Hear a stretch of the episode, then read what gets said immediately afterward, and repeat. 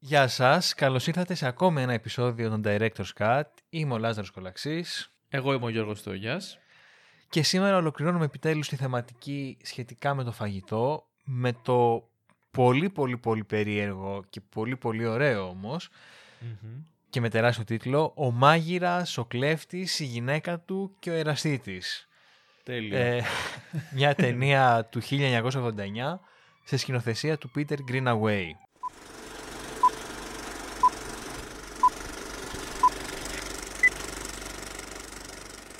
Λοιπόν, φοβερή ταινία.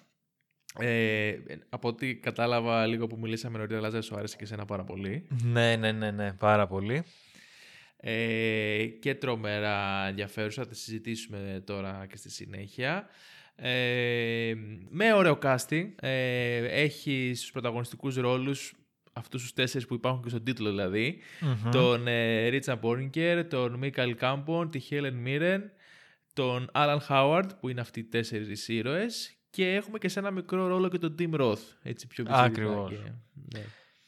Παρένθεση, εντάξει, ε, επειδή μπορεί κάποιοι να μην το καταλάβετε και εγώ άργησα λιγάκι για να είμαι ειλικρινής, να πούμε ότι ο Μάικλ Γκάμπον, δηλαδή ο, ο κλέφτης της υπόθεσης, ε, είναι ο Ντάμπλντορ. ναι, είναι το Έτσι είναι, είναι τέλειο, είναι ερμηνεία ζωής, θα το πούμε και πιο μετά. Αλλά ναι, είναι πολύ...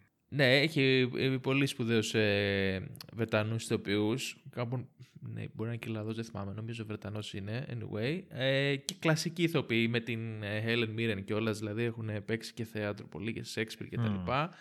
Ε, να πούμε λίγο και τη σύνοψη, για να α, φεύγει και αυτό από τη μέση, η οποία σύνοψη βέβαια είναι και στην ουσία ο τίτλος. Ε, παρακολουθούμε τη γυναίκα ενός ε, συχαμένου εγκληματία κλέφτη γκάγκστερ, τον φίλο της να, και τον φίλο της αυτόν τον τον κλέφτη να γευματίζουν σε ένα πολύ fine ε, γαλλικό γκουρμέ εστιατόριο ε, στο οποίο πηγαίνουν κάθε βράδυ και εκεί η γυναίκα συναντά κρυφά τον εραστή της με την βοήθεια του σεφ, του μάγειρα.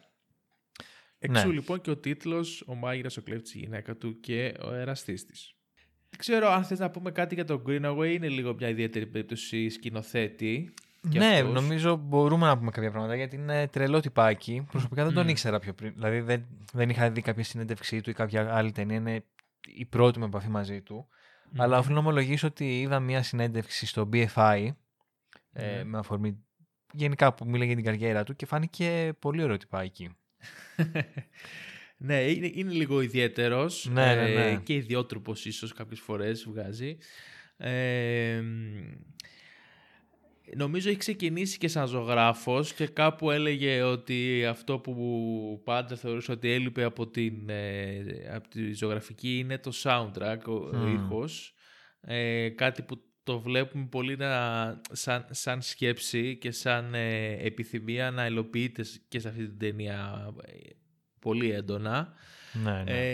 Ε, γουστάρει πολύ τις συμμετρίες. Έχει πολύ πιο... Ε, τίνει μάλλον πολύ, προς, πολύ περισσότερο προς το καλλιτεχνικό κινηματογράφο και στο πιο αφαιρετικό και στο ε, ίσως και ονειρικό παρά στο, στο κλασικό storytelling ας πούμε κινηματογράφο. Το έλεγε και στη συνέντευξή του ότι η αφήγηση με τον τυπικό τρόπο που έχουμε συνηθίσει από τις αμερικάνικες κυρίως ταινίες είναι κάτι που δεν- δεν τον ενδιαφέρει τόσο πολύ Ναι. ε, και τη θεωρεί και περιοριστική μάλλον. Ε, Μμ. Γενικά είχε πει ωραία ενδιαφέροντα πραγματάκια, δηλαδή του τύπου ότι ο κινηματογράφος πρακτικά δεν έχει εξελιχθεί, δεν έχει, δεν έχει γίνει κάτι συγκλονιστικά ριζοσπαστικό λίγο πολύ από τότε που δημιουργήθηκε. Μμ. Ε, το οποίο είναι ενδιαφέρουσα σαν άποψη, δηλαδή την ακούω εν μέρη ναι, ναι. και πραγματικά αυτή η ταινία φαίνεται ότι είναι πολύ αντικινηματογραφική, δηλαδή Ακριβώς. δεν θυμάμαι να έχω δει πολλά πράγματα που τη μοιάζουν. Ναι, ναι, ναι. Κάποιος θα μπορούσε να πει ότι ε, ο Wes Anderson, μάλλον θα μπορούσε, θα θεωρήσουμε ότι ο Greenaway είναι ένας από τους ε, άμεσους ε, μέντορες και ε, ανθρώπους που επηρεάσουν και το Wes Anderson στο στυλ του, που δεν μοιάζει βέβαια καθόλου με, στον τρόπο με τον οποίο ξετυλίγονται οι ταινίες του ενός και του άλλου, αλλά αυτή η τάση για συμμετρία, θεατρικότητα, χρώματα κτλ. Ε, ε, υπάρχει και στους δύο. Εμένα μου θύμισε πάρα πολύ Λάνθιμο. Δηλαδή, ε, Α, οκ. το έβλεπα και έλεγα εντάξει, τώρα κατάλαβα από πού έχει, από, ε, έχει αντιγράψει, όχι ακριβώς αντιγράψει, αλλά ξέρεις από πού έχει εμπνευστεί τουλάχιστον από το The Favorite και μετά. Ναι, ναι, ναι. Ναι, ισχύει, δεν το έχω σκεφτεί κα. Ναι, ναι. Ε, ωραία. Ας πούμε στην ταινία σιγά σιγά, γιατί έχουμε να συζητήσουμε και διάφορα νομίζω. Από πού θες να ξεκινήσουμε, Λάζαρε; Ε, να πιάσουμε τις θεματικές. Ναι. Ή αυτό που τέλος πάντων νομίζουμε ότι είναι θεματικές. ναι, εντάξει. δεν... Εντάξει, έχει, ε, όλα, όλη η ιστορία εξελίσσεται, όλη η ταινία εξελίσσεται μέσα σε ένα εστιατόριο κατά κύριο λόγο και βλέπουμε πώς προχωράει η πλοκή μέσα από τα κάτι καρτέλες μενού που είναι, αλλάζουν κάθε μέρα. Ε, μέσα από τους βασικούς πρωταγωνιστές μπορούμε να δούμε κάποιους ε, ρόλους στερεοτυπικούς ίσως στο τι είναι ο καθένας, τους οποίους τους ακολουθούν σε όλη τη διάρκεια της ταινίας και μάλιστα στο, στο, στο πολύ έντονο κομμάτι τους.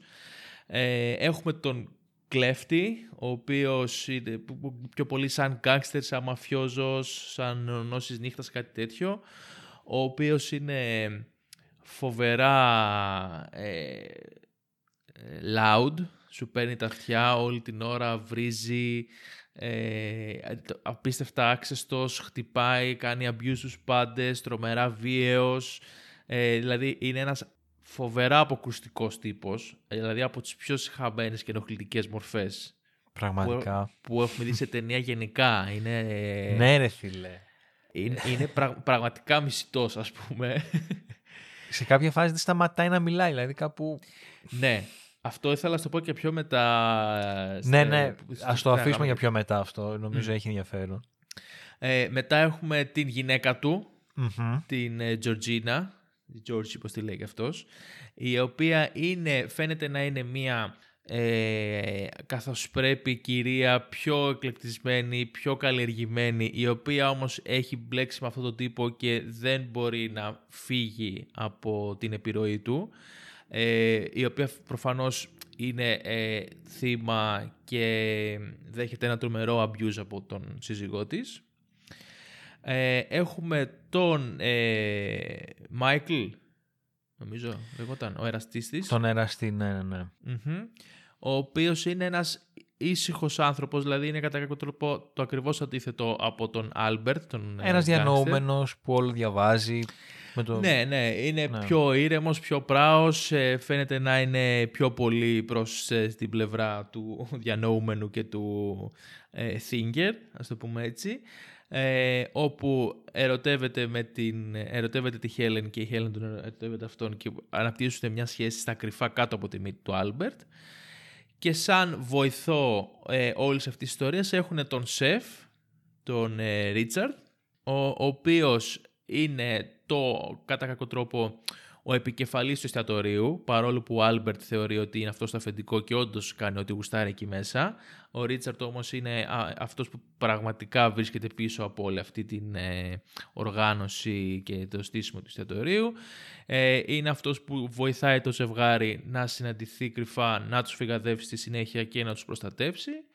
Ε, και μετά έχουμε μια σειρά από άξεστα μέλη στη συμμορία του Άλπερτ και το κοινό, το, το κοινό λέω, τους ε, υπόλοιπους ε, πελάτες ας πούμε του εστιατορίου που τρώνε, φεύγουν, έρχονται, τρώνε ξύλο κατά περίοδους κτλ.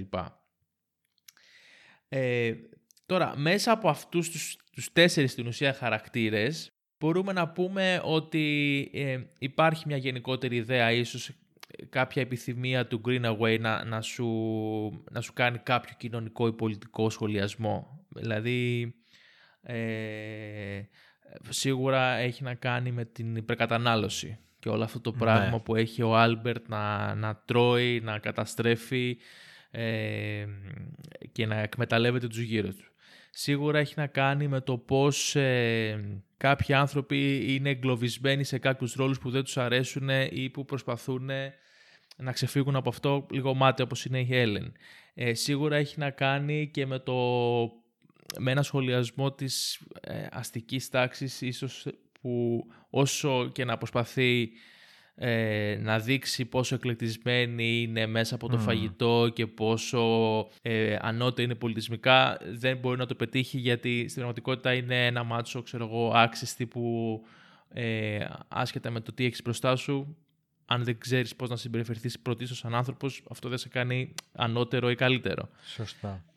Ε, παίζει με πάρα πολλά θέματα. Υπάρχει και έξω και μία θεωρία η οποία εντάξει, δεν ξέρω κατά πόσο λειτουργεί, αλλά πολλές φορές έχει πλάκα να τα συζητάμε αυτά, ε, ότι η ταινία αφορά τη, τη, τη θατσερική Αγγλία, κατά κάποιο τρόπο. Okay. Την περίοδο του 80, ας πούμε, 70. Ε, δεκαετίες. Το οποίο ίσως είναι λίγο τραβηγμένο, αλλά μπορεί να βρεις και κάποια στοιχεία μέσα που ταιριάζουν. Ναι, δεν είναι και εντελώς άτομο, ρε παιδί με αυτό. Δεν είναι και εντελώς. Ναι, δηλαδή, σίγουρα δεν είναι η μόνη ανάγνωση που μπορείς να κάνεις. Ναι. Ε, και δεν ξέρω και αν λειτουργεί τέλεια, αλλά σαν αλληγορία, το πούμε έτσι.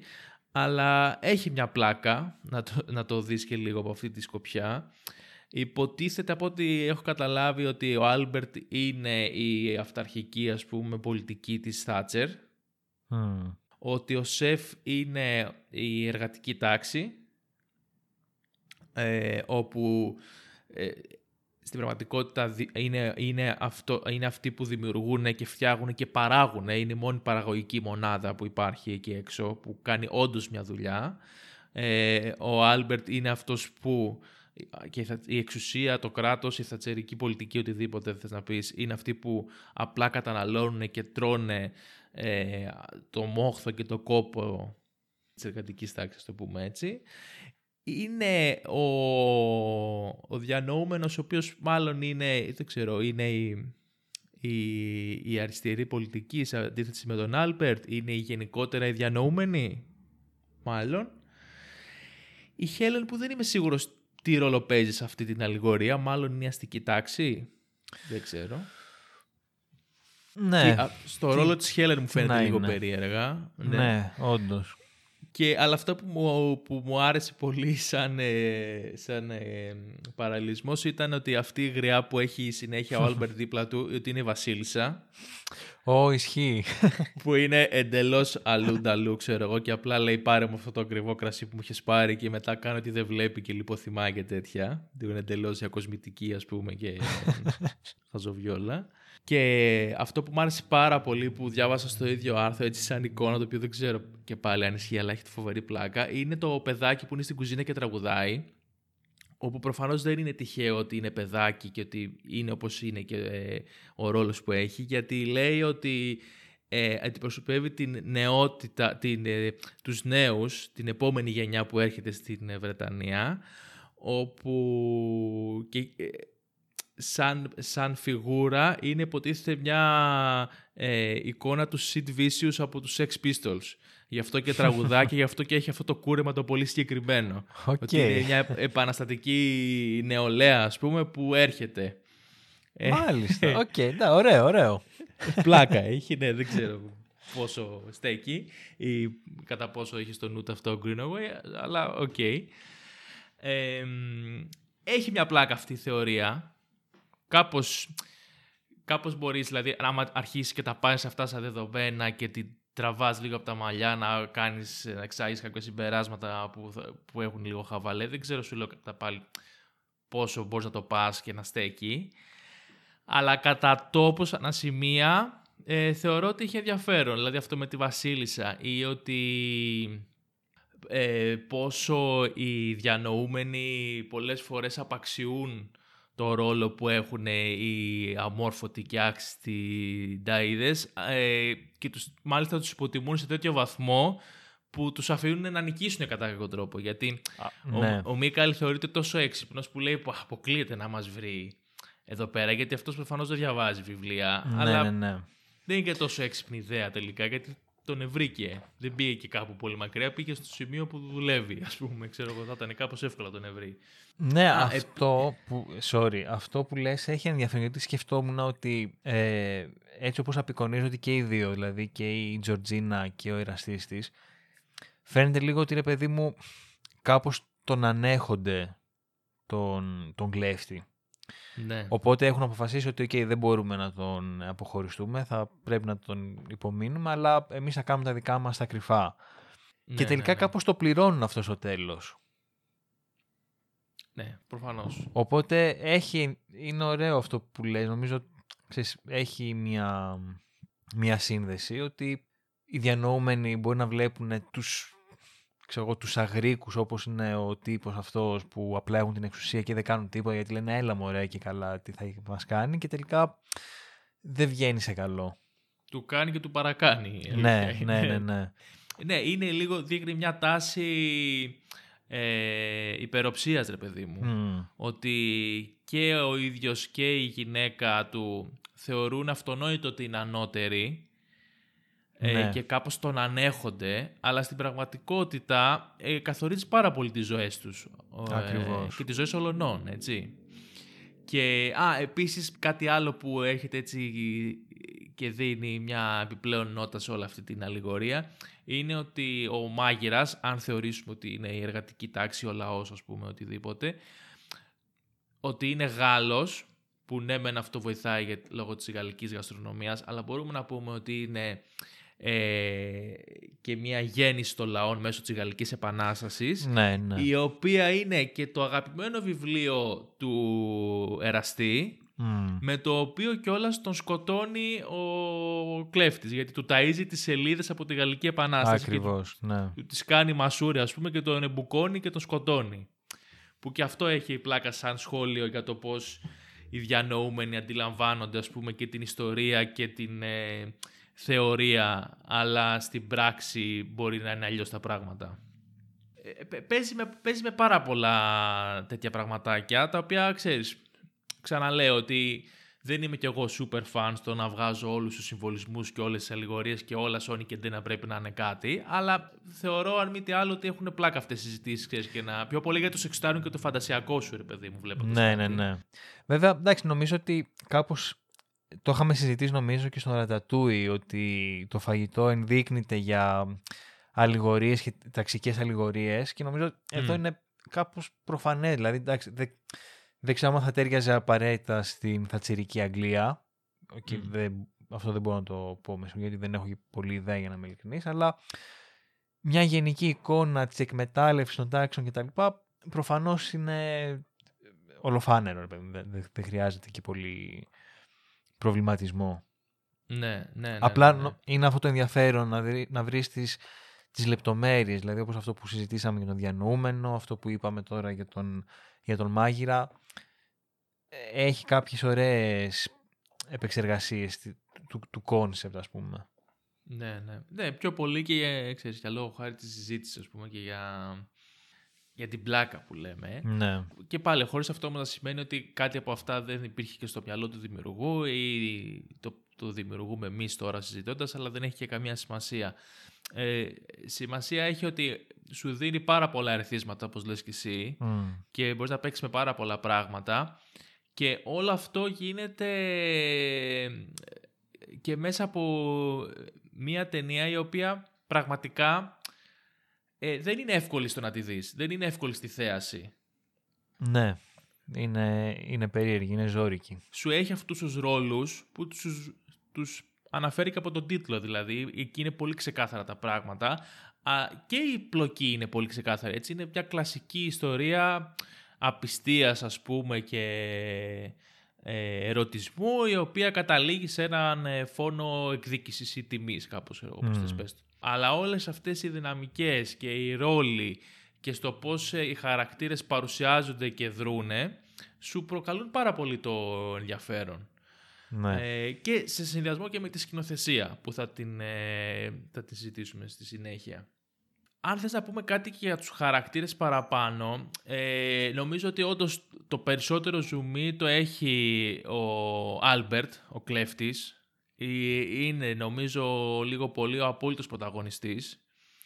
Γιατί είναι τρομερά καταστροφικός. Δηλαδή η φωνή του, αυτό που λέγαμε και νωρίτερα, δεν σταματάει να μιλάει σε όλη την ταινία. Και αν, ναι. αν ένας λόγος που δεν θα μπορούσα ξέρω, να την ξαναδώ τώρα στα καπάκια αυτή είναι γιατί δεν αντέχω πάλι να τον έχω μέσα στα αυτιά μου και να, να φωνάζει, να βρίζει, να ρεύεται, να... Ναι, ναι, ναι, ναι. Είναι απίστευτα απαράδεκτος.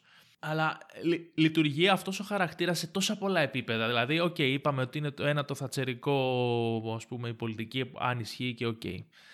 Αλλά μπορείς να πεις ότι είναι ο ίδιος ο καπιταλισμός, ότι είναι η ίδια η φύση ας πούμε κάποιων ανθρώπων, αν όχι όλων, που να τρώμε να καταναλώνουμε. Οι, οι, οι, οι δράσεις που έχουν πολλές ας πούμε, κοινωνικές δυνάμεις να ζουν σε βάρος άλλων. Η, η τάση που υπάρχει στην κοινωνία για καταστροφή πολλές φορές. Και, αλλά μια καταστροφή όχι δημιουργική, όχι με σκοπό να χτιστεί κάτι καινούργιο, είναι καταστροφή για χάρη της καταστροφής ας πούμε. Για ναι να πάρεις από τον άλλον κάτι να το έχεις δικό σου με ένα πολύ ξέρω εγώ, ατομικιστικό όρο. Ε, είναι ένας χαρακτήρας ο οποίος είναι πραγματικά συχαμένος αλλά είναι τόσο αναγνωρίσιμος ταυτόχρονα και ναι. τόσο ε, ισχυρά τοποθετημένος στο κέντρο αυτού του κόσμου. Είναι, στο, είναι δυστυχώς για όλους, εκτός από τον ίδιο, είναι ο πυρήνας αυτής της παράστασης, είναι ο πυρήνας αυτού του, αυτού του εστιατορίου, αυτής της κοινωνίας. Και είναι ένα σκασμό, δηλαδή είναι αυτό στον πυρήνα, έχει μια μικρή ομάδα νταΐδων, δεν ξέρω εγώ τι που το προστατεύουν, οι οποίοι είναι το ίδιο ίσως και χειρότεροι από αυτόν, αλλά απλά σε πιο μικρή κλίμακα και όλοι θέλουν να γίνουν σαν και αυτόν ενδεχομένως κτλ.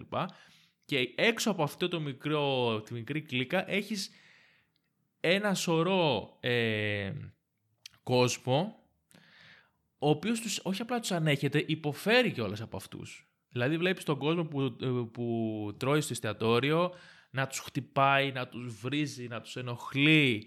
Ε, δηλαδή είναι πραγματικά μαρτύριο για όλους και είναι, αυτός ο άνθρωπος. Είναι συγκλονιστικό το πώς όλοι δείχνουν τρομακτική υπομονή απέναντί του. Ναι, είναι φοβερή ανοχή που δείχνουν το οποίο, το οποίο θα μπορούσε να θεωρηθεί και πολιτικό σχόλιο άμα συνεχίσουμε και το, ναι. την αλληγορία ας πούμε. Ναι, ναι, ναι, ναι. ναι.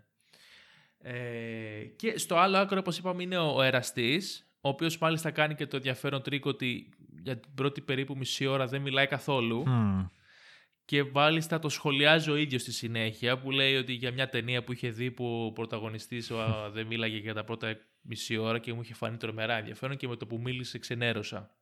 Να σου πω το έπαθα και εγώ γιατί μου είχε φανεί τρομερά ενδιαφέρον το πόσο έντονη ήταν η παρουσία του, του κλέφτη. Ναι. Και λίγο όταν ξέρεις έσπασε αυτός ο τέταρτος στίχος και το αναφέραν κι αυτοί ήμουν σε φάση οκ γιατί ε, θέλω να πω κάπως το διαισθάνεσαι έτσι κι αλλιώς δεν χρειάζεται να, να, να το πεις ότι το mm. κάνεις από αυτήν την άποψη ξενέρωτος αλλά εντάξει ναι δεν... Εντάξει θα μπορούσε να πεις ότι και αυτό κάπως είναι κάποιο σχόλιο για τον ίδιο το χαρακτήρα αυτό του διανοούμενου γιατί ε, όντως μπορεί να δείχνει πιο μυστηριώδης και πιο γοητευτικός και πιο ε, δεν ξέρω εγώ, ψαγμένος ή οτιδήποτε μέσα στη σιωπή του εκεί στα βιβλία του αλλά όταν αρχίσει και μιλά και μπαίνει στο παιχνίδι βλέπεις ότι δεν είναι και κάτι τόσο εντυπωσιακό όσο περίμενες ή όσο νόμιζες ναι, ή όσο ναι, ναι. ήθελε αυτός να πιστεύεις εσύ ε, για την εικόνα του. Έχει πλάκα όμως, ξέρεις, σαν αντίθετη δύναμη με τον Άλμπερτ. Ε, ο πιο περίεργος χαρακτήρας όμως είναι αυτός της γυναίκας για μένα. Ναι, η Τζορτζίνα. Η Τζορτζίνα, γιατί ε, προφανώς αναρωτιέσαι πώς έχει μπλέξει με αυτόν, αν μπορεί να φύγει, τι μπορεί να κάνει, τι δεν μπορεί να κάνει, αλλά ε, αυτή είναι και το μεγαλύτερο θύμα. Δηλαδή, ε, οι σκηνές που την κοπανάει, δηλαδή δεν μπορώ, και είναι, είναι και ηθοποιός αυτή ε, από πίσω που είναι αυτή που είναι, ε, και σου τρώει την καρδιά να βλέπεις εγώ, τον άλλον να την κοπανάει την ε, ναι. Helen Mirren ας πούμε, στο κεφάλι με τον κατάλογο. Καλά και είναι και ένα μπουνίδι που τρώει στην κοιλιά νομίζω. Ναι. Που ναι, ναι, το ναι. νιώθεις ρε παιδί, δηλαδή. Απίστευτο. Και σε κάνει να αναρωτιέσαι για το τι συμβαίνει τώρα εκεί πέρα ας πούμε. Αυτή μοιάζει όντως να είναι πολύ πιο κοντά στον ε, εραστή σαν, σαν προσωπικότητα, σαν, ε, ξέρεις, σαν άνθρωπος παρά προς τον κλέφτη. Ε, αλλά υπάρχει μια πολύ ενδιαφέρουσα δυναμική ανάμεσα σε, αυτού, σε αυτούς τους τρεις χαρακτήρες για το ποια είναι η σχέση τους ποιος πραγματικά επιβάλλεται στον άλλον κτλ. Ε, και κλείνει όλο αυτό το, το τρίγωνο, ας πούμε, έρχεται και καπελώνει από πάνω με το μάγειρα, ο οποίος θα μπορούμε να πούμε ότι είναι ο μόνος που δημιουργεί, όπως είπαμε και νωρίτερα, είναι ο μόνος που ε, έχει μια μορφή εξουσίας με, εκτός από τον Άλμπερτ και μου φάνηκε τρομερά ε, ενδιαφέρον και ουσιαστικό και για αυτή την θεωρία της, ε, την αλληγορική ας πούμε της ταινίας στο ότι είναι ο μόνος που μπορεί και σηκώνει ανάστημα απέναντι στον Άλμπερτ αν ναι. το παρατήρησες. Ναι, ναι, ναι. Είναι ο μόνος που μπορεί να του μιλάει direct, είναι ο μόνος που δεν φοβάται μη τον χτυπήσει ή μη ε, ξέρω εγώ, τον σκοτώσει οτιδήποτε. Το μόνο που κάνει σαν πιο ακραίο ο Άλμπερτ μια φορά είναι να του πάρει τα χέρια, από τα χέρια τα πιάτα και να τα σπάσει. Mm. Νομίζω... Και αυτό δείχνει μια, την εξάρτηση που έχει, γιατί τον ξέρει ο κλέφτης πάρα πολύ καλά ότι σε αυτόν το Νταϊλίκι περνάει μέχρι έναν βαθμό, ναι. περνάει μόνο στο βαθμό που κατευθύνεται προς τους άλλους και ξέρει ότι θα έχει την ανοχή του σεφ, αλλά δεν μπορεί να κατευθύνει προς αυτόν την πίεση και τη βία και ξέρει κιόλας ο κλέφτης ότι τον σεφ τον χρειάζεται, γιατί είναι ο τρόπος με τον οποίο ας πούμε, θα μπορέσει να φάει αυτά τα σούπερ ε, ε, εκλεπτισμένα γεύματα για να δείξει ότι είναι ε, καλύτερος. Ε, αλλά και στην αλληγορία αυτή την άλλη που έχουμε, αυτή η εξουσία, αυτή η δύναμη, αυτό το κράτος ξέρει ότι δεν μπορεί να υπάρξει χωρίς την ανοχή και την παραγωγικότητα και την ύπαρξη της, του λαού από κάτω, των ανθρώπων. Ναι, και νομίζω αν δεν κάνω λάθος του τη λέει και κάποια στιγμή ο μάγειρας ότι χωρίς εμένα δεν είσαι τίποτα. Δεν είμαι σίγουρος. Ε, ναι, το, νομίζω έχει κάποιες φορές που το αναφέρει ναι. και ποιος θα σου μαγειρέψει ναι, και τα ναι, λοιπά. Ναι, ποιος, ποιος, ε, και πάλι δηλαδή παίζει με αυτό το πράγμα ότι αν δεν υπάρχω εγώ, ποιος θα σε ταΐσει, ποιος, ποιος θα έρθει να σου σβήσει αυτή την ακόρεστη ας πούμε πείνα και δίψα που έχεις. Ναι. Το οποίο είναι και αυτό πολύ ωραίο παιχνίδι μέσα σε όλο αυτό το πράγμα που συζητάμε. Δεν ξέρω αν θες να συζητήσουμε για κάτι άλλο. Εντάξει, η αλήθεια είναι ότι σου λέω μπορεί να το, να το πάρεις από, πολλούς, ε, από πολλές πλευρές. Ήδη όλο αυτό το πράγμα ε, μπορείς να πεις ότι είναι μια καταναλωτική κοινωνία από μόνη της γενικά. Ναι. Το μόνο που θέλω να προσθέσω σχετικά με τους χαρακτήρες και τη σαν γέφυρα με τη σκηνοθεσία είναι ότι ε, γενικά δεν μπορώ να πω ότι μπορώ να κρίνω αυτή την ταινία ή να την προσεγγίσω τέλος πάντων με όρους συμβατικής ερμηνείας γιατί είναι πολύ περίεργο αυτό που συμβαίνει. Είπαμε και νωρίτερα ότι για την πρώτη μισή ώρα πούμε, δεν μιλάει κανένας άλλος πέρα από τον κλέφτη. Ε, αλλά μου άρεσε ότι παρά το, το πολύ περιορισμένο ρόλο του σεναρίου, των διαλόγων βασικά, ε, και η Έλεν Μίρεν και ο Άλαν Χάουαρντ, δηλαδή η γυναίκα και ο, και ο εραστής της, με τις κλεφτές ματιές που ρίχνουν ένα στον άλλον ή με τον τρόπο με τον οποίο συνδιαλέγονται με τον κλέφτη, δείχνουν αυτό το οποίο συζητήσαμε, ότι κάπως τον ανέχονται, ρε παιδί. Δηλαδή η γυναίκα του πετάει σπόντες ότι ε, προσπαθεί, ας πούμε, ο, ο άντρας να πετάξει κάποιες γαλλικές ατάκες. Με, ναι. Εντάξει, απαράδεκτα αποτελέσματα, ο τύπος είναι άχρηστος, δεν ξέρει τίποτα. Ε, και του, του delay. Και τότε είναι που της ρίχνει το μενού στο κεφάλι, ας πούμε. Ή ο άλλος, ο διανοούμενος, όταν έρχεται ο κλέφτης και το αρπάζει το βιβλίο και το πετάει κάτω υποτιμητικά, τον ναι. κοιτάζει λίγο σε φάση. Τι να ασχοληθώ μαζί σου, άμα ήξερες τι κάνω με τη γυναίκα σου. Ναι, ή όταν τον φωνάζεις στο τραπέζι για να μιλήσουν, ναι. του την ψιλολέει, τον, περι, τον περιπέζει και λίγο, χωρίς να φοβάται. Οπότε μου άρεσε αυτό το επίπεδο, το βάθος βασικά που δώσανε οι, οι ηθοποιοί με τις ερμηνείες τους. Και βέβαια ο Μάικλ Γκάμπον που θεωρώ ότι ο τύπος εντάξει απίστευτος ε, γιατί ακόμα και αυτός κατάφερε να δώσει βάθος στο χαρακτήρα του. Βλέπεις ότι είναι στιγμές που είναι σαν αγρίκο, σαν ένα ζώο που απλά κατασπαράζει τα πάντα ότι βρει μπροστά του αλλά έχει και μικρές χαραμάδες που βγάζει μια ευαισθησία, μια τροτότητα. Ναι, ναι και την ίδια στιγμή τον συχαίνεσαι, αλλά λες, αχ, θα μπορούσα υπό άλλες συνθήκες να συμπαθήσω ίσως, δεν ξέρω. Ε, νομίζω ότι αυτό που περιγράφεις είναι ότι καταφέρνει ε, πάρα πολύ καλά να αναδείξει ε, το τι εστί πραγματικά ένας ε, νταΐς. Ναι. Ε, ότι είναι αυτός που επειδή έχει μια δύναμη στα χέρια του τη δεδομένη στιγμή τη χρησιμοποιεί με πολύ άσχημο τρόπο ε, σε βάρος των γύρω του, αλλά στην πραγματικότητα ίσως το κάνει αυτό γιατί ο ίδιος είναι τρομερά ανασφαλής, τρομερά φοβικός, ε, νιώθει λίγος απέναντι στις περιστάσεις, στις συνθήκες ε, και, το, και καταφέρνει μέσα από την ερμηνεία αυτή να το, να το αποδώσει αυτό το πράγμα. Ότι βλέπεις ένα τρομερά μισητό ας πούμε χαρακτήρα και αντιπαθητικό και, και συχαμένο, αλλά έχει όπως λες και εσύ στιγμές που τον βλέπεις να σπάει. Ναι. Και δεν ξέρω αν το λυπάσαι ακριβώς, αλλά μπορείς να καταλάβεις ότι υπάρχουν και κάποια άλλα layers από πίσω του πέρα από το, της κατανθρωπιά που έχει, ας πούμε, ναι, ναι, και ναι. βγάζει προς τα έξω. Χωρίς αυτό να είναι δικαιολογία για αυτή τη συμπεριφορά, έτσι. Απλά ότι μπορείς να δεις και άλλα πράγματα και δεν είναι εντελώς μονοδιάστατος. Αυτό δεν, δεν είναι απλά μια καρικατούρα, έχει και κάτι παραπάνω. Και, και αυτό που λες για τον, για τον εραστή και τη γυναίκα είναι πολύ εντυπωσιακό γιατί λες ότι ρε παιδί μου τον ανέχονται και γιατί δεν βρίσκουν αν μπορούν το θάρρος να απαλλαγούν από αυτό να πούμε, ή να τον αντισταθούν. Δεν το κάνουν, αλλά ταυτόχρονα κάνουν κάτι ακόμα πιο θαραλέο και τολμηρό, το να διατηρούν σχέση πίσω από την πλάτη, το οποίο ξέρουν ότι δεν θα καταλήξει καλά αυτό, ας πούμε. Ναι, ναι.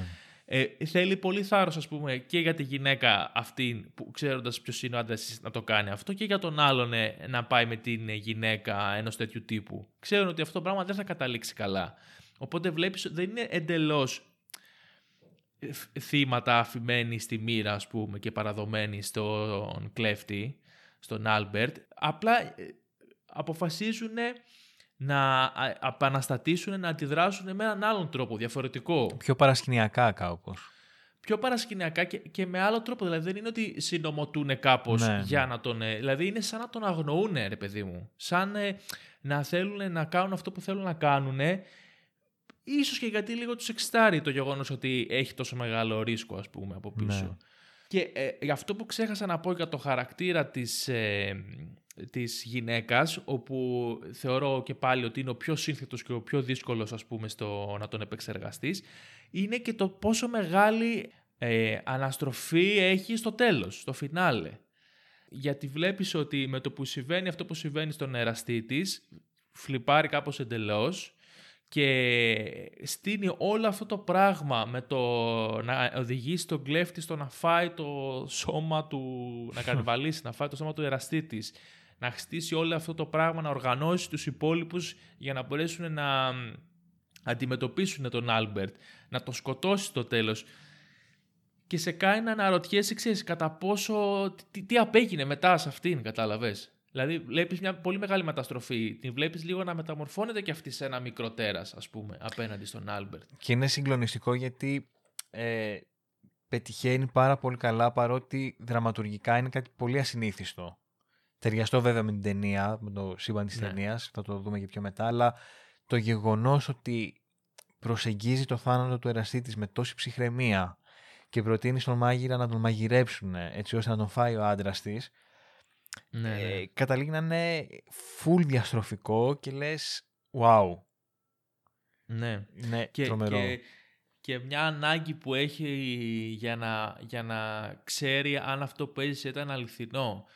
Που ρωτάει συνέχεια τον μάγειρα, εσύ το είδες, πες μου τι είδες ας πούμε. Ναι. Γιατί η ίδια φαίνεται να μην είναι σίγουρη για το αν το έζησε πράγματι. Αν αυτό που νομίζει ότι έζησε το εξέλαβαν και οι γύρω της ή ο, ο, ερα- ο εραστής της. Έχει αυτή την επιθυμία λίγο μιας επιβεβαίωσης ε, για να, ίσως για να μπορέσει να δικαιολογήσει αυτό που έχει σκοπό να κάνει μετά, το οποίο είναι τόσο ας πούμε τρομερό και απεχθές. Ναι. Ενώ οι υπόλοιποι χαρακτήρες είναι λίγο πιο απλοϊκοί και πάλι θεωρώ ότι ο, ο χαρακτήρας της συζύγου, της γυναίκας, ε, είναι ο πιο σύνθετος και το δείχνει αυτό σε όλη τη διάρκεια της ταινίας. Μμ.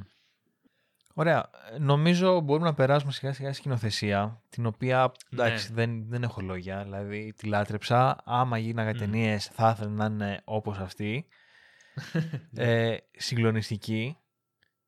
Ναι, είναι, ε, Ναι, είναι, δεν- δεν είναι ε, πραγματικά ε, παίζει πολύ με τη φόρμα του, της ταινίας, του κινηματογράφου που λέγαμε και στην αρχή ε, αλλά όχι με έναν εντελώς avant-garde ας πούμε στυλ ε, εντελώς πειραματικό αλλά με μια πρόθεση όντως να, να δοκιμάσει καινούργια πράγματα που- τα οποία όμως επιτόπου καταλαβαίνω ότι λειτουργούν. Καταλαβαίνεις, δηλαδή δεν είναι σαν πείραμα αυτό το πράγμα. Ναι, ναι. Ε, φαίνεται ότι το έχεις σκεφτεί πολύ και έχει εντάξει μέσα στοιχεία από πολλά πράγματα. Δηλαδή, όντως αυτό που είπαμε και για τον σκηνοθέτη, νιώθεις ότι βλέπεις πολλές φορές, βλέπεις κάδρα, βλέπεις ε, πίνακες που κινούνται και μιλάνε. ναι. Ε, νιώθεις, ε, προφανώς όλο το σκηνικό αυτό σου θυμίζει πάρα πολύ ε, το θέατρο. Είναι κατά βάση Πολύ ε, θεατρικό ένα θεα- στήσιμο. θεατρικ- Μπράβο, ένα θεατρικό στήσιμο όλο αυτού του πράγματος. Ε, παίζει πάρα πολύ με τα χρώματα.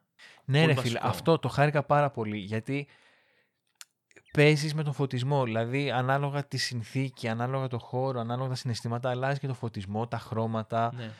Ε, δηλαδή, ο, ο τύπος λέει, και το έλεγε και στη συνέντευξη που, ε, που ανέφερα νωρίτερα, ότι δεν με νοιάζει να κάνω κάτι ρεαλιστικό, θέλω να κάνω κάτι άλλο. Και το βλέπεις αυτό το πράγμα. Είναι, ένα πάρα πολύ στιλιζ... ένα- είναι ένας πάρα πολύ στιλιζαρισμένος κόσμος, αλλά επειδή εξ αρχής στο, στο, στο ρίζ, ρε παιδί μου, και σου λέει ότι ξέρεις κάτι, τώρα μπήκε σε κάτι, σε κάτι διαφορετικό, δεν σε κλωτσάει ποτέ. Μμ. Το, ναι, ναι, ναι. ναι, δεν ξέρω. ε, Το, αγα... το, το αγάπησα πάρα πολύ. Ε, ναι, α, και- α- ας τα πιάσουμε λίγο με τη σειρά για να προσπαθήσουμε λίγο κάπως να το καταλάβουμε. Ε, έχει αυτή τη, ε, το, το στήσιμο το θεατρικό που λέμε, όπου στην ουσία βλέπεις και την κάμερα όλη την ώρα Μμμ. να κάνει ε, κάθετες κινήσεις. Δεν θυμάμαι αν κάνει μόνο προς μία φορά, δηλαδή αν πηγαίνει μόνο αριστερά ή ξανά πίσω. Νομίζω πηγαίνει δεξιά-αριστερά. Πηγαίνει μία μέσω, μία έξω, ας πούμε. Ε, γιατί είναι σαν να βλέπεις λίγο μακέτα, είναι σαν να βλέπεις Ναι, το προφίλ, ναι. ας πούμε, της εικόνας. Έχεις το, το κεντρικό χώρο που είναι το εστιατόριο, που είναι ε, βαμμένο στα κόκκινα. Έχεις την τουαλέτα, τις τουαλέτες οι οποίες είναι λευκές. Πιο πίσω έχεις την κουζίνα που είναι κυρίως σαν αποθήκη και μοιάζει και σαν παρασκήνιο της κεντρικής ε, σκηνής, Ναι. στα τα παρασκήνια ας πούμε της σκηνής του θεάτρου, που είναι περισσότερο προς το πράσινο και πίσω ακόμα από αυτό έχεις το parking garage δρόμο που είναι πιο πολύ νομίζω προς το μπλε. Μμ. Και η κάμερα κινείται μέσα από, μέσα από τους τοίχους, μέσα από αυτούς τους χώρους, ε, δεξιά-αριστερά και πηγαίνω έρχεται, μαζί με τους χαρακτήρες, οι οποίοι μάλιστα μπαίνοντας και βγαίνοντας από αυτούς τους χώρους, ε, εναρμονίζονται και με το περιβάλλον τους, κυρίως μέσα από την αλλαγή των ρούχων τους και των χρωμάτων. Αυτό απίστευτο. Ε, το είδα στην αρχή, λέω, μπα ιδέα μου, θα είναι ο φωτισμός θα το, θα το επηρεάζει. Μετά Ναι. το ξανά, το ξανά, λέω τι διάλογο. Και τελικά Ναι. όντως ήταν, τους άλλαζε ρούχα για να ταιριάζουν με τον φωτισμό. Ναι, ναι, ναι. Εντάξει, τι να Τα πω. ρούχα, να πούμε ότι τα έχει σχεδιάσει ο Ζαν Πολ Κοντιέ. Ναι, ναι. ε, τα κουστούμια. Δεν είμαι σίγουρος ακριβώς τι σημαίνουν τα χρώματα, για να είμαι ειλικρινής. Δεν έχω κατασταλάξει εντελώς. Σίγουρα το κόκκινο και το πιο θερμό είναι ε, στο εστιατόριο, όπου είναι και ο χώρος που κυρίως βρίσκεται ο κλέφτης, οπότε από μόνο του αυτό είναι ένας λόγος για να υπάρχει αυτή Και η το ένταση. κόκκινο σου, αυτό σου βγάζει μια ένταση, ρε παιδί, μια υπερβολή, ένα...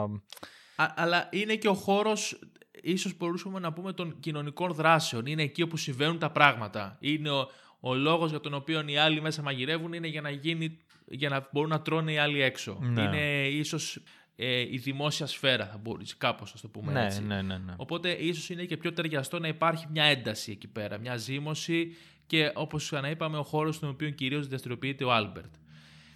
Η κουζίνα από την άλλη που κυρίως τείνει προς το πράσινο και είναι και πιο σκοτεινά τα πράγματα και μοιάζει πολύ, πιο πολύ με αποθήκη παρά με κουζίνα η αλήθεια είναι είναι ο τρόπος ή με ένα εργοστάσιο θα μπορούσε να πούμε ότι μοιάζει, μια βιομηχανική ας πούμε ναι, έχει μια τέτοια περιοχή. αύρα. Πιο... ε, είναι ο χώρος όπου οι άλλοι δουλεύουν πίσω για να μπορούν μπροστά να διασκεδάσουν. Ε, και μάλιστα ε, δεν είναι απλά μια κουζίνα. Βλέπεις περίεργες φιγούρες. Η βοηθή των σεφ είναι ένας που μοιάζει με πειρατής. Ναι. είναι το, το παιδάκι που τραγουδάει και πλένει πιάτα. Είναι μια πολύ ιδιαίτερη και σουρεάλ συνθήκη, κυρίως στην κουζίνα. Ε, και το πράσινο είναι ένα έτσι πιο ήπιο, πιο γήινο, ίσως πιο, πιο μαλακό και πιο φιλικό, πιο φιλόξενο. Ε, το μπάνιο το οποίο είναι λευκό δεν είμαι ακριβώς σίγουρος τι σημαίνει το λευκό στο μπάνιο, να σου πω την αλήθεια. Κοίτα, γενικότερα η, αγνο... η καθαρότητα που τώρα δεν ξέρω, αλλά γενικά ταιριάζει με το μπάνιο να είναι λευκό ρε παιδί μου. Δεν ξέρω αν στα πλαίσια της ταινίας το είχες σκεφτεί με κάτι συγκεκριμένο. Ναι. Αλλά ε, ναι. Δεν ξέρω. Δεν ξέρω. Είναι, και ένα, είναι και το σημείο που γίνονται στην πραγματικότητα οι πρώτες συναντήσεις της Ναι. γυναίκας με τον εραστή της, προτού αρχίσουν σιγά σιγά να μεταφέρονται προς την κουζίνα. Και μετά έχεις και τον χώρο από πίσω, που κυρίως είναι μπλε, είναι το σκ- σκοτάδι, μόνο νύχτα βλέπουμε το χώρο του πάρκινγκ ή της πίσω πόρτας του εστιατορίου. Όπου εκεί και εκεί είναι λίγο άγρια τα πράγματα γιατί έχεις συνέχεια κάπνες, έχεις σκυλιά αδέσποτα, έχεις τα φορτηγά που έφερε ο κλέφτης στην αρχή της ταινίας και τα έχει παρατήσει εκεί. Γιατί ενδεχομένως δεν ξέρω είναι κάποια δώρα που έφερε ο Άλμπερτ, αλλά ο σεφ είναι περήφανος ή δεν τον εμπιστεύεται και δεν τα χρησιμοποιεί, αλλά ταυτόχρονα δεν τα απομακρύνει και κανένας, οπότε μένουν εκεί και σαπίζουνε. ναι. Δεν ξέρω αν και εκεί υπάρχει κάποιος συμβολισμός ή μια αλληγορία, whatever, για τα κρέατα και τα ψάρια, είναι διαφορετικά. Ε, αλλά είναι και εκεί ένας χώρος όπου υπάρχει μια σχετική ε, αναστάτωση και βία. Δηλαδή και τα φορτηγά και η αστυνομία που έρχεται μετά και κάποιους, ε, ε, κάποιες ε, προσπάθειες του Άλμπερτ, ή προσπάθειες βασικά, κάποιοι βιασμοί που κάνει πίσω και Άσε μάλιστα να πάνε. η ταινία νομίζω έτσι ξεκινάει, σκάει η συμμορία του Άλμπερτ με τα φορτηγά και ταΐζουν σκατά έναν τύπο και τον κατουράει κιόλας πρώτα Ναι. και μετά μπαίνει από την πίσω πόρτα του εστιατορίου, δηλαδή από το μαγειρείο, για να πάει να φάει. Yep. Κάπου είδα ότι όλο αυτό το σκηνικό κάπως αντιπροσωπεύει και το σώμα. Δηλαδή ότι είναι ε, το, στο, η κουζίνα, το στόμα που τρως, η τουαλέτα μετά που... Ε, το, το στομάχι που τα καταναλώνεις και τα φοβιώνεις και τέτοιο που τα χέζεις. Δεν ξέρω, ακραία πράγματα. Ε, αλλά υπάρχει όλο αυτό το, το οικοδόμημα τέλος πάντων του εστιατορίου, στο οποίο κινούμαστε συνέχεια με τους χαρακτήρες μας και θέλοντας και μη μπαίνουμε και εμείς μέσα σε αυτή τη ροή, σε αυτό, σε αυτό το flow που έχει η ιστορία και ο χώρος ταυτόχρονα. Ε, πολύ όμορφο. Ναι. Και αυτό που βρήκα τρομερά ενδιαφέρον είναι ότι σε όλη την ταινία, ρε παιδί μου, έχεις αυτές τις κάθετες κινήσεις που λες, οκ, ωραίες, κλασικές, τις έχω ξαναδεί, σε ταινίες που έχουν μια τέτοια, ε, ένα τέτοιο περιβάλλον που θυμίζει σκηνή ή θέατρο, ταιριάζουν αυτές οι κινήσεις της κάμερας γιατί ξέρεις, σε κατευθύνουν προς μια αλλαγή χώρου ή δωματίου. Αλλά αυτό που για μένα το απογείωσε και το έκανε να αξίζει πάρα πολύ είναι ότι ε, χτίζεις όλη την ώρα αυτό τον τρόπο σκηνοθεσίας με την κάμερα να κινείται κάθετα και στην, κορυφή, στην κορύφωση της ταινίας, στο τέλος που έρχεται να σερβίρει το σώμα του εραστή η γυναίκα, κάνεις το απόλυτο πλάνο που δικαιώνει όλα τα προηγούμενα που έχεις κάνει πριν, την κάθετη ας πούμε οπτική παρουσίαση του πτώματος. Ναι. Που εκεί λες εντάξει, οκ, τώρα καταλαβαίνω κιόλας γιατί ας πούμε ήσουν τόσο εμμονικά ε, κολλημένο σε αυτό το στυλ, ας πούμε. Γιατί το χτίζει, το χτίζει, το χτίζει και στο τέλος σου δίνει αυτό το πλάνο το οποίο είναι και πάρα πολύ αργό και εξετάζεις εκατοστό εκατοστό ας πούμε το σώμα. Το μέχρι βλέπεις σε να κάθε φτάσεις στο- λεπτομέρεια, ναι, έτσι να ναι, ιδιάσεις, ναι. ρε παιδί μου. μη- Να αειδιάσεις, ναι. Ε, και μιας και λέμε και το αειδιάσεις να πούμε ότι είναι μια ταινία που είναι τόσο όμορφη και ταυτόχρονα τόσο άσχημη και συχαμένη. Έτσι. Πραγματικά, πραγματικά. Αυτό που μου φάνηκε πάρα πολύ ενδιαφέρον είναι το πώς σου δείχνει τρομερά σοκαριστικά πράγματα.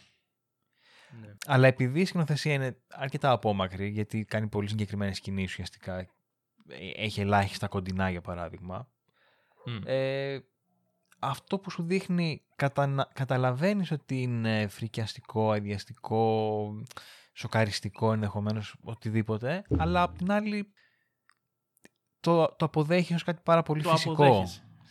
Ναι, νομίζω ότι ο, η λέξη που ταιριάζει περισσότερο για, το, για την ατμόσφαιρα και για το στυλ αυτής της ταινίας είναι ο εφιάλτης. Ναι, Αλλά όχι με την έννοια του εφιαλτικού του πάρα πολύ τρομακτικού ή κακού. Με την έννοια ότι ε, σε έναν εφιάλτη πολλές φορές βλέπεις να συμβαίνουν φρικτά πράγματα αλλά την ώρα που τα βλέπεις στον ύπνο σου κάπως τα αποδέχεσαι και, δεν, τα- και σου φαίνονται και λογικά κιόλας. Μμ. Και μπορεί να γίνουν και ενδιαφέροντα πράγματα σε ένα εφιάλτη. Πράγματα μαγικά, πράγματα ξέρω εγώ, ε, ε, υπερφυσικά, τα οποία και λίγο τα απολαμβάνεις. Νομίζω αυτό ακριβώς το πράγμα συμβαίνει σε αυτή την ταινία. Δηλαδή, έχεις ένα τόσο όμορφο σκηνικό, ε, το οποίο οπτικά είναι απίστευτα ευχάριστο όταν δεν είναι συχαμένο. Ε, σκηνοθετικά είναι απίστευτα ευχάριστο όταν δεν είναι συχαμένο. Ε, θεματικά, υποκριτικά, όλα γίνονται τόσο όμορφα και ωραία και όταν έχονται αυτές οι στιγμές που είναι αποκρουστικές, είναι συχαμένες, είναι ξέρω, προσβλητικές, σε εισαγωγικά, όπως μπορεί να το πεις, καταλαβαίνεις απόλυτα ότι αυτό το πράγμα λειτουργεί μέσα σε αυτό το σύνολο, έχει κάποιο νόημα και το, απλά το αποδέχεσαι. Και ενώ είναι δύσκολη στη θέαση σαν ταινία, εγώ δεν ένιωσα ποτέ να, να, να δυσκολεύομαι να παρακολουθήσω. Ναι, όπως ναι. συνέβη στο ρο, ας πούμε, σε Ναι, κάποιες σωστά, σκηνές που είπαμε σωστά. στην προηγούμενη φορά. Ε, δεν έχω ξαναδεί τόσο καλομαγειρεμένο ανθρώπινο σώμα με λεπτομέρεια που να μοιάζει με γαμημένο κοτόπουλο, ας πούμε. Σέβαζε λίγο στον πέτσα πειρασμό, λες να τσιμπήσω λιγάκι. ναι. Παρ' όλα αυτά όμως ξέρεις, δεν είχα πρόβλημα να το παρακολουθήσω. Δεν ξέρω, μπορεί να είμαι κι εγώ λίγο φρικιό. όχι, όχι. Αλλά Και εγώ το ίδιο ένιωσα. Και θα μου πεις μπορεί να είμαι και εγώ φρικιό, αλλά ναι. ήταν γκροτέσκο, αλλά με έναν όμορφο και έτσι ε, καλλιτεχνικό τρόπο δοσμένο. Ναι, ναι, ναι. ναι.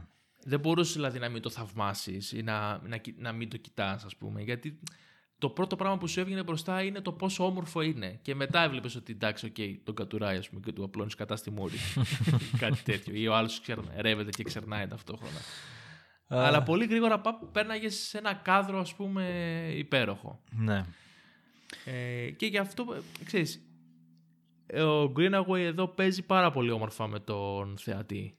Γιατί τι ξέρεις, μία, τον, μία τον προσκαλεί μέσα και τον κάνει μέρος της ταινίας. Ταυτόχρονα όμως και τον πετάει έξω λέγοντάς του ότι κοίταξε δεν είναι πραγματικότητα αυτό, είναι σκηνικό, είναι θεατρικό. Μία τον προσκαλεί μέσα να δει πόσο όμορφα είναι και να, το, να του κάνει να το αρέσει. Μία του ρίχνει σφαλιάρα στη μούρη δίνοντάς του κάτι πολύ ας πούμε συχαμένο και γκροτέσκο. Ε, υπάρχει ένα πολύ ωραίο παιχνίδι δηλαδή μεταξύ της, ε, του δημιουργού της ταινίας και του θεατή. Και γι' αυτό τη βρίσκω και τόσο απολαυστική. Σου λέω, δηλαδή, το μόνο πρά- το, πραγματικά το μόνο πράγμα λίγο που με ενόχλησε, αλλά καταλαβαίνω απόλυτα γιατί συμβαίνει, όχι με ότι με ενόχλησε ότι θα ήθελα να λείπει ή να είναι διαφορετικό, Μμμ. είναι το πόσο πολύ μιλάει ο Άλμπερτ. Αλλά το λατρεύω το πόσο πολύ μιλάει. Κατάλαβες Αυτό ρε τι εννοώ. φίλε. Ε, Εγώ το θεωρώ από τα πιο ενδιαφέροντα πράγματα της σκηνοθεσίας. Ναι, ναι, ναι, ναι Ε, είναι φοβερό. Ε, Πραγματικά δηλαδή το σκέφτομαι και είναι από τους πιο ιδιαίτερους τρόπους αξιοποίησης ενός ηθοποιού. Δηλαδή είναι Ναι. Πολύ μη, κιν- μη κινηματογραφικός. Πραγματικά νιώθω ότι κάνει κάτι πάρα πολύ καινούργιο. Διότι ένας σημαντικός τρόπος ας πούμε θα ήταν να έχει την κάμερα πάνω του όλη την ώρα. Να σου λέει είναι ο πρωταγωνιστής, είναι ο πυρήνας τέλος πάντων της ταινίας μας. Ε, Θα τον βλέπεις με κοντινά συνέχεια αυτόν μέχρι να τον συγχαθείς. Ναι, ναι. Και ουσιαστικά κάνει κάτι ιδιοφιές. Συνεχεί αυτό που λέγαμε τα γενικά πλάνα. Δεν, δεν, δεν τον βλέπεις, δεν βλέπεις μόνο αυτόν, αλλά επειδή ακριβώς σου βουλιάζει και τον βάζει να μιλάει Τον ακούω. όλη Ναι, την ναι, ναι. ώρα, κυριολεκτικά όλη την ώρα. Είναι, γίνεται αποσ- αναπόσπαστο κομμάτι του soundtrack, δηλαδή είναι συγκλονιστικό. Ναι. Καταφέρνει παράλληλα να εξυπηρετήσει και τη θεματική του, ότι, με την έννοια ότι είναι κυριαρχεί παντού στο χώρο. Δηλαδή η υπερβολή δεν είναι μόνο ότι τρώει σαν, σαν να μην υπάρχει αύριο, είναι ότι κυριαρχεί κυριολεκτικά ε, και στον ήχο της ταινίας. Ναι, ε- ε- είναι, είναι αδύνατο να απαλλαγείς από την παρουσία του. Ρε, παιδί, από την Αυτό, ύπαρξή του. δηλαδή και, και Και να αλλάξεις χώρο, να αλλάξεις αίθουσα και να πας να κλειστείς με την ερωμένη σου στο ψυγείο της κουζίνας, ακούς τον άλλον από μέσα να λέει μαλακίες. Δηλαδή, αυτό.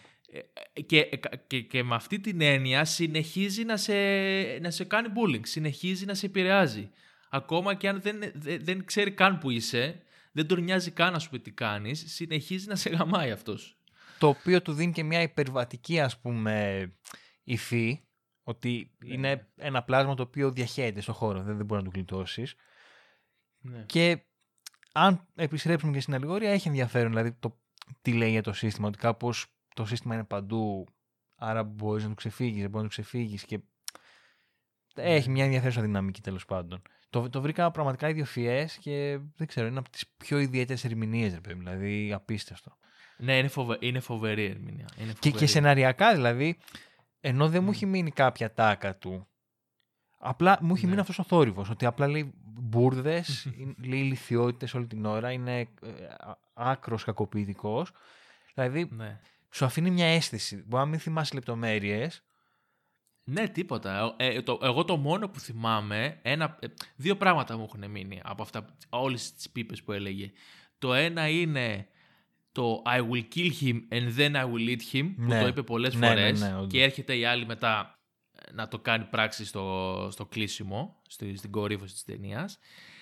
Και το άλλο ήταν που άρχισε και λέγε κάτι μαλακίες για τον Χίτλερ και τον ε, Μουσολίνη και τον Απολέοντα που όλοι τρώγανε ψάρι και γιατί Ναι. τρώγανε ψάρι. Και δεν ξέρω αν αυτό σχετίζεται με τα ψάρια που είναι έξω. Δηλαδή, δεν ξέρω. ε, Από ένα σημείο και μετά κουράστηκα λίγο να ασχολούμαι με τις αλληγορίες και αυτά. Και α, απλά αφέθηκα στο να βλέπω. Οκ, υπάρχει ένα προφανές, ας πούμε, εδώ πράγμα με, την, με τις εικόνες και τους συμβολισμούς. Αλλά ήταν και τόσο ωραίο αυτό που έβλεπα που λέω μην το τερματίσω τώρα. Ξεκόλλα λίγο το μυαλό σου Ναι, και ναι, ναι. απο- απόλαυσε και αυτό που βλέπεις. Ε, κατά τα άλλα είναι μόνο παρλαπιπίαση και μόνο, και μόνο ηλικιότητες Ναι. που κατά κάποιο τρόπο όλα αυτά που λέει, όλες αυτές οι προσβολές που ρίχνει προς τους, προς τους γύρω, όλη αυτή η τάση του να δείξει ότι είναι καλύτερος και ανώτερος, όλα αυτά γυρνάνε πίσω του. Δηλαδή είναι πραγματικά ο πιο ε, βλάκας τύπος στο δωμάτιο. Για- Δηλαδή π- πιστεύω ότι πραγματικά σε έναν βαθμό όλοι τον λυπούνται. ναι. Γιατί όλο αυτό, όλη αυτή η φάρσα είναι κάπως εναντίον του. Αλλά κανείς δεν μπορεί, και αυτή είναι η ηρωνία, κανείς δεν μπορεί να, διαφυσβη- να αμφισβητήσει το γεγονός ότι είναι ο πιο τραγικός τύπος και ο χειρότερος πρώτος ε, εκεί μέσα, αλλά ρε φίλε αυτό σας ορίζει το πώς θα περάσετε. ναι. Και αυτό σας κάνει εσάς όλους τους υπόλοιπους ακόμα πιο τραγικούς. Γιατί δεν μπορείτε ούτε να διασκεδάσετε, ούτε να τον αγνοήσετε, ούτε να, να, τους, να του αντισταθείτε, να σηκώσετε ανάστημα. Δεν μπορείτε να κάνετε τίποτα γι' αυτό. Το μόνο που σας έχει μείνει είναι ένα, μια μικρή εγωιστική σκέψη ότι εγώ είμαι καλύτερος από αυτόν. ναι. Ωραία και, κατάλαβες. Χμ. Πάλι θα σου ρίχνει καρπαζιές ας πούμε και θα σου χαλάει κάθε βράδυ το, το- το- τη φάση σου. Κάθε βράδυ το μαγαζί, κάθε βράδυ θα σου διώχνει τους καλεσμένους. Κάθε βράδυ θα καταστρέφει τα πάντα. Σε αυτή τη Συγκλονιστικό. φάση. Ναι, είναι, είναι, είναι genius, ψηλό genius το πώς έχει στηθεί η ταινία και το τι ρόλο έχει ο Άλμπερτ μέσα σε αυτήν. Και σκηνοθετικά και σε επίπεδο ερμηνείας και, και γενικά. Ε, δεν ξέρω αν έχουμε να προσθέσουμε κάτι άλλο για τη σκηνοθεσία. Φοβερή μουσική επίσης. Καλά, ναι, εντάξει. Ναι. Φοβερή μουσική. Το τραγούδι που του, του πιτσιρικά δεν ξέρω, δεν το αναγνώρισα, δεν ξέρω αν είναι κάτι συγκεκριμένο γιατί επαναλάμβανε μόνο αυτό. Δεν ξέρω αν είναι κάποιο πολύ γνωστό τραγούδι. Ε, λογικά κάτι κάποιο σημαίνει. θα είναι, αλλά τώρα μουσική Ποιος σε ξέρει. μένα, μην περιμένεις να σε βοηθήσω. ναι. Ε, νομίζω αυτά. Αυτά, ναι, ναι. Πολύ, δεν ξέρω, την ευχαριστήθηκα πάρα πολύ. Γενικά, μας έδωσε ωραίες ταινιούλες το φαγητό. Ναι, ρε, το φαγητό γαμάει, το έχουμε ξαναπεί. Ναι, ναι, όντως. Φαγητό νούμερο ένα. Ε, αυτό Ε, είναι αναφορά στο επεισόδιο με τον Αλέξανδρο Παπαγεωργίου για τον Black Mirror. Οπότε, αν δεν το έχετε ακούσει, να πάτε τρέχοντας μετά από αυτό να Πέστε, το ναι. ακούσετε. Ναι, ναι. Ε, μεγάλη ταινία, από τις πιο ωραίες νομίζω που έχουμε στη σειρά μας, στο podcast. Μμμ. Ε, και ξέρεις, είναι από τις ταινίες που ρε παιδί μου, αν... χαίρομαι αν κάποιος τη μάθει λόγω του podcast. Ναι, ναι, και εγώ ρε φίλε, και εγώ. Μακάρι, Ε, μακάρι. Μακάρι και να... Η οποία όμως είναι γνωστή γενικά, δεν είναι κάποιο hidden gem, έτσι. Δεν είναι κάποια τελείως κρυφή ταινία. Είναι από τις πιο γνωστές του Greenaway. Έχει μπαίνει πολύ συχνά σε λίστες με τις πολύ σημαντικές ταινίες, ας πούμε, των προηγούμενων χρόνων. Ε, απλά έπος. Εξαιρετική. Σπουδαία, σπουδαία. Εν τω μεταξύ λένε ότι παίζει να δούμε μια καινούργια ταινία μέσα στο 2023. Δεν ξέρω άμα θα γίνει όντως. Μακάρι. Οκ. Μακάρι. Οκ. Πλέον ανυπομονώ. Ε, ωραία. Οπότε, ε, προτού κλείσουμε, να σας υπενθυμίσουμε ότι μπορείτε να μας ακολουθήσετε σε Facebook, Instagram και στο κανάλι μας στο YouTube. Ε, μας ακούτε όπου παίζουν podcast, Spotify, Google Podcast, Apple Podcast, παντού χαμός γίνεται. Αυτά. Οπότε από εδώ και πέρα θα έχουμε μάλλον μια νέα θεματική. Σωστά. Δεν ξέρουμε ακόμα τι βέβαια για να σας βοηθήσουμε. ναι, αλλά θα, το βρούμε. Μέχρι λοιπόν την επόμενη θεματική και το επόμενο επεισόδιο. Ήμουν ο Λάζαρος Κολαξής. Ήμουν ο Γιώργος Τόγιας και σας ευχαριστούμε πάρα πολύ. Γεια σας. Γεια σας.